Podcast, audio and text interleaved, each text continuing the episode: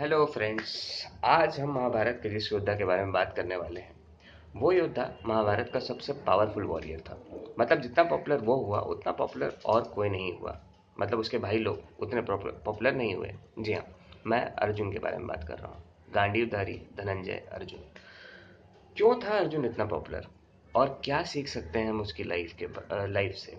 ये डिकोड करने की कोशिश करते हैं। अर्जुन के कैरेक्टर को पढ़ने की कोशिश करते हैं। तो अर्जुन के कैरेक्टर में कुछ गुण ऐसे थे, जिसकी वजह से वो बहुत पॉपुलर हुआ, ऐसा मुझे लगता है। उन गुणों के बारे में हम बात करते हैं। मैं आपको कुछ किस्से सुनाता हूँ अर्जुन के, और उन किस्सों से क्या गुण हमें मिलता है अर्जुन का, और उस गुण को किस तरह हम अपनी लाइफ में इम्बाइब कर सकते हैं, उस क्वालिटी को किस तरह हम अपनी लाइफ में ले सकते हैं, ग्रहण कर सकते हैं, इसके बारे में हम चर्चा करते हैं। सबसे पहला किस्सा जो मुझे याद आ रहा है, वो आप सभी ने सुना होगा, बचपन से सुनते आए होंगे। वो चिड़िया की आँख वाला किस्सा। जी हाँ। चिड़िया की आँख वाला किस्सा कुछ ऐसा है कि द्रोणाचार्य जो थे, वो इन सब के गुरु थे। कौरव पांडव सबके गुरु थे। राजकुमार लोग इनके पास विद्या ग्रहण करने जाते थे, शस्त्र विद्या मतलब वेपन चलाने की विद्या। तो एक दिन इन्होंने सारे धनुर्धारियों को, सारे आर्चर्स को बुलाया और एक पेड़ में एक नकली चिड़िया टांग दी और कहा कि इस चिड़िया का तुम्हें क्या दिख रहा है? निशाना लगाओ और मुझे बताओ कि इस चिड़िया में तुम्हें क्या दिख रहा है। तो कुछ ने कहा कि भाई, हमें तो पत्ता दिख रहा है। कुछ ने कहा, हमें टहनी दिख रही है। कुछ ने कहा, हमें चिड़िया का पेड़ दिख रहा है। फिर आया अर्जुन। अर्जुन ने बोला, मुझे चिड़िया की आँख दिख रही है। निशाना निशाने पे था। इस किस्से को सुना कई बार होगा, इसे समझा क्या मैंने ये समझा है कि Arjun was focused his focus was very clear उसे पता था कि उसे क्या चाहिए। अर्जुन फोकस था। हमें भी फोकस्ड रहना चाहिए। और एक्चुअली पता है, जो लोग बहुत फोकस्ड होते हैं ना, जो बहुत सॉर्टेड होते हैं, उनकी लाइफ में स्ट्रगल बढ़ जाता है। क्यों नहीं, क्योंकि उन्हें ना सिर्फ़ ये पता होता है कि उन्हें क्या चाहिए, उन्हें ये भी पता होता है कि उन्हें क्या नहीं चाहिए।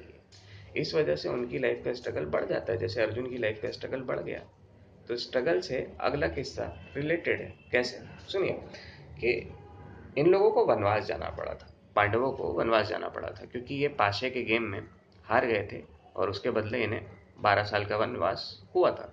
तो इस वनवास के दौरान बाकी लोग सब डरे हुए थे कि कहीं हमें दुर्योधन खोज न ले, कहीं हमें कौरव खोज न लें और हमें यहाँ न सताएँ।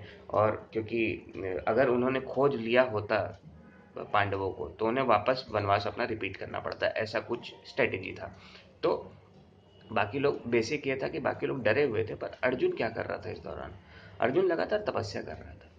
वो भगवानों को खुश कर रहा था। कभी शिव जी की तपस्या करता था, उनसे कुछ अस्त्र मांग लेता था। कभी इंद्र की तपस्या करता था, उनसे कुछ अस्त्र मांग लेता था। ऐसा उसका चल रहा था। क्या सीखने को मिलता है इससे सीखने को यह मिलता है कि वनवास जो होता है ना, वनवास हम पढ़ते हैं माइथोलॉजी में, रामायण में, महाभारत में एक्चुअली वनवास एक मेटाफर है। वनवास के ज़रिए ये जो महाकाव्य हैं, जो महागाथाएँ हैं, वो हमें क्या बता रही हैं? Vanvas is the struggle of life yes जिसे वनवास कहा गया है उस एरा में। इस एरा में वही हमारा स्ट्रगल है। मतलब अगर हम स्ट्रगल कर रहे हैं तो मतलब हम किसी तरह के वनवास में हैं। तो स्ट्रगल के दौरान अर्जुन से ये सीखने को मिलता है कि स्ट्रगल के दौरान बैठो मत, डरो मत। अपना काम करते रहो। अपने स्किल को पॉलिश करते रहो। क्योंकि धनुर्धारी तो वो पहले भी था। पर फिर भी क्यों वो तीर मांग रहा था? फिर भी क्यों वो अस्त्र मांग रहा था भगवानों को प्रसन्न कर कर?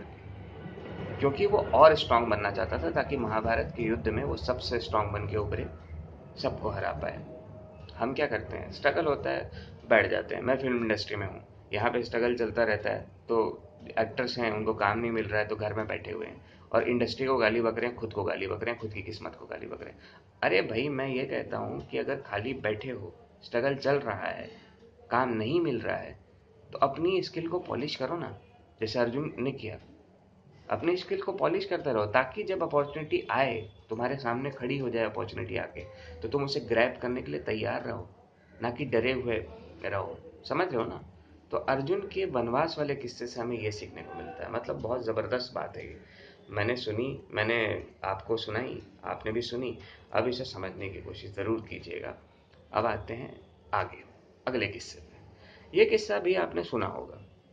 ये किस्सा ऐसा था कि महाभारत के युद्ध के पहले अर्जुन और दुर्योधन दोनों भाई पहुँचे कृष्ण भगवान के पास, उनसे उनका सपोर्ट मांगने। युद्ध में कृष्ण का सपोर्ट मांगने।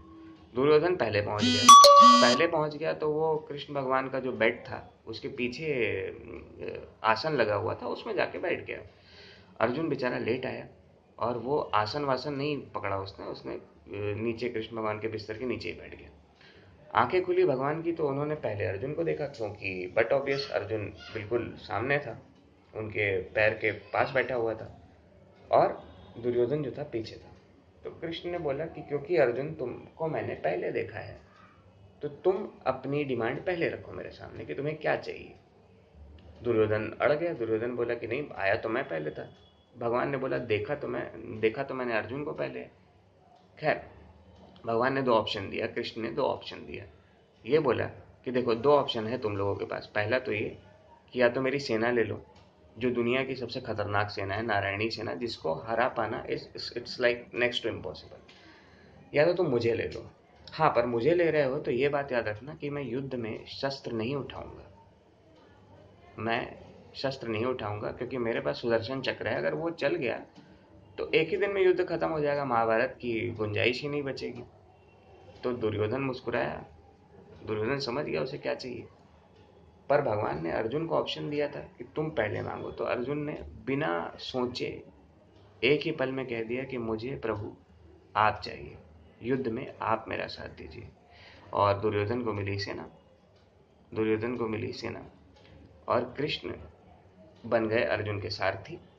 सारथी बनना कृष्ण का और कृष्ण का अर्जुन अर्जुन का कृष्ण को चुनना, फिर कृष्ण का उन अर्जुन का सारथी बनना, फिर कृष्ण अर्जुन को गीता का उपदेश देते हैं, उसे अपना विराट रूप दिखाते हैं और युद्ध में अंततः जीतते हैं पांडव। ये सब किस तरफ़ इशारा करता है? कि आप ईश्वर को चुनिए, ऐश्वर्य को नहीं। और ईश्वर से मेरा मतलब है आप अपने अंदर मन में झाँक के अपने आप से पूछिए कि एक्चुअली आप क्या चाहते हैं? क्योंकि सारे आंसर अंदर ही हैं। भगवान अंदर ही है। और ये जो सेना थी, वो एक डिस्ट्रैक्शन थी। इस तरह से हमें लाइफ में भी डिस्ट्रैक्शन मिलते रहते हैं और आगे भी मिलते रहेंगे। जो आपको डिस्ट्रैक्ट करेंगे कि यार, आओ, मेरे पास आओ, मैं तुम्हें सब कुछ दूँगा। ये डिस्ट्रैक्शन है। पर ऐसे डिस्ट्रैक्शन मिले जब आपको लाइफ में, जब ऐसी चुनौती आए, जब डिसीज़न लेना हो मतलब बेसिक बात बॉटम लाइन ये है कि जब भी कोई डिसीज़न लेना हो लाइफ में तो आँख बंद करके ये ज़रूर सोचना चाहिए, अपने अंदर से पूछना चाहिए कि मैं क्या करूँ? मुझे एक्चुअली ये चाहिए क्या? ये पूछना ज़रूरी है। हर एक अपॉर्चुनिटी को ग्रैप करते रहना it's not fair it's not good है ना? ये जानना ज़रूरी है कि आपको क्या चाहिए। तो ये सीख मिलती है हमें अर्जुन से और ये अगर आप जानेंगे आप अगर अपने अंदर से बात करना शुरू करेंगे, अपने अंदर से जवाब जानना शुरू करेंगे, सवाल करना शुरू करेंगे अपने आप को तो आपके अंदर बैठा हुआ भगवान आपको हर एक प्रॉब्लम का सॉल्यूशन देगा, हर एक जवाब देगा, आपके जीवन का सारथी बन जाएगा। मतलब आपके लिए युद्ध नहीं करेगा, जैसे कृष्ण ने शस्त्र नहीं उठाया, पर वह आपको बताएगा ज़रूर, जैसे अर्जुन को वो बता रहा था कि इधर चलो, उधर चलो, मैं साथ हूँ तुम्हारे, मेरी बात सुनते रहो, कर्म करते रहो, आगे बढ़ते रहो। ये ज्ञान मिला हमें। अब आती है चौथी बात, जो बहुत इम्पोर्टेंट है आज की लाइफ में, कि युद्ध से पहले अर्जुन खड़ा हो गया। अर्जुन ने बोला कि मैं युद्ध नहीं कर सकता, सामने जो है वो मेरा परिवार है, सामने मेरी भाई हैं, और ये क्या मिलेगा हमें इस युद्ध से? केशव, कृष्ण को वो केशव कहता था, क्या मिलेगा हमें? तो कृष्ण भगवान ने उसे गीता का उपदेश दिया। और उसके बाद अर्जुन का दिमाग जो है वो खुल गया। गीता के उपदेश में बेसिकली कृष्ण भगवान ने ये किया कि, कहा कि तुम कर्म करो, युद्ध करना तुम्हारा कर्म है, क्योंकि ये लोग पापी हैं, ये लोग अत्याचारी हैं, तुम्हारे भाई हुए तो क्या हुआ? तो सीखने की बात ये मिलती है यहाँ पे अर्जुन से कि युद्ध करना था। उसके साथ भगवान थे, भगवान भी बोल रहे थे कि युद्ध करो। उसके बावजूद अर्जुन युद्ध करने से डर रहा था। युद्ध करने से पहले सोच रहा था, क्योंकि उसे पता था कि युद्ध में तो विनाश है। युद्ध में तो सब खत्म हो जाएँगे। आखिर महाभारत के बाद मिला ही क्या? तो अर्जुन की तरह बन के हमें भी सोचना चाहिए, कोई बड़ा कदम उठाने से पहले, किसी से संबंध तोड़ने से पहले, किसी से लड़ाई करने से पहले। ये सोच लेना चाहिए। और जब सोचेंगे, तब आपको आंसर मिलेगा। युद्ध करें या ना करें। ऐसे ही मुँह उठा के नहीं चले जाना चाहिए कि चलो आज तो अपन लोग फड्डा करते हैं, किसी को मारते हैं। ऐसा नहीं होता है। सोचो।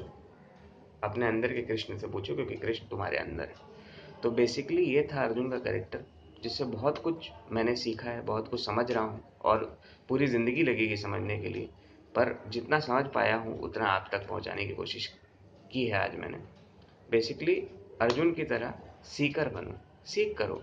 आप अगर ज़िंदगी में पूछते रहोगे ना, अपने अंदर से सवाल करते रहोगे rather than asking from other people for their advices अपने अंदर से सवाल पूछो और बिल्कुल ईमानदारी से पूछो तो आपको ईमानदारी से अंदर बैठा हुआ कृष्ण जो है, वो जवाब देगा। महाभारत की तरह ही हमारा जीवन है, पर हम कृष्ण विहीन है मतलब हमारे साथ कृष्ण नहीं है।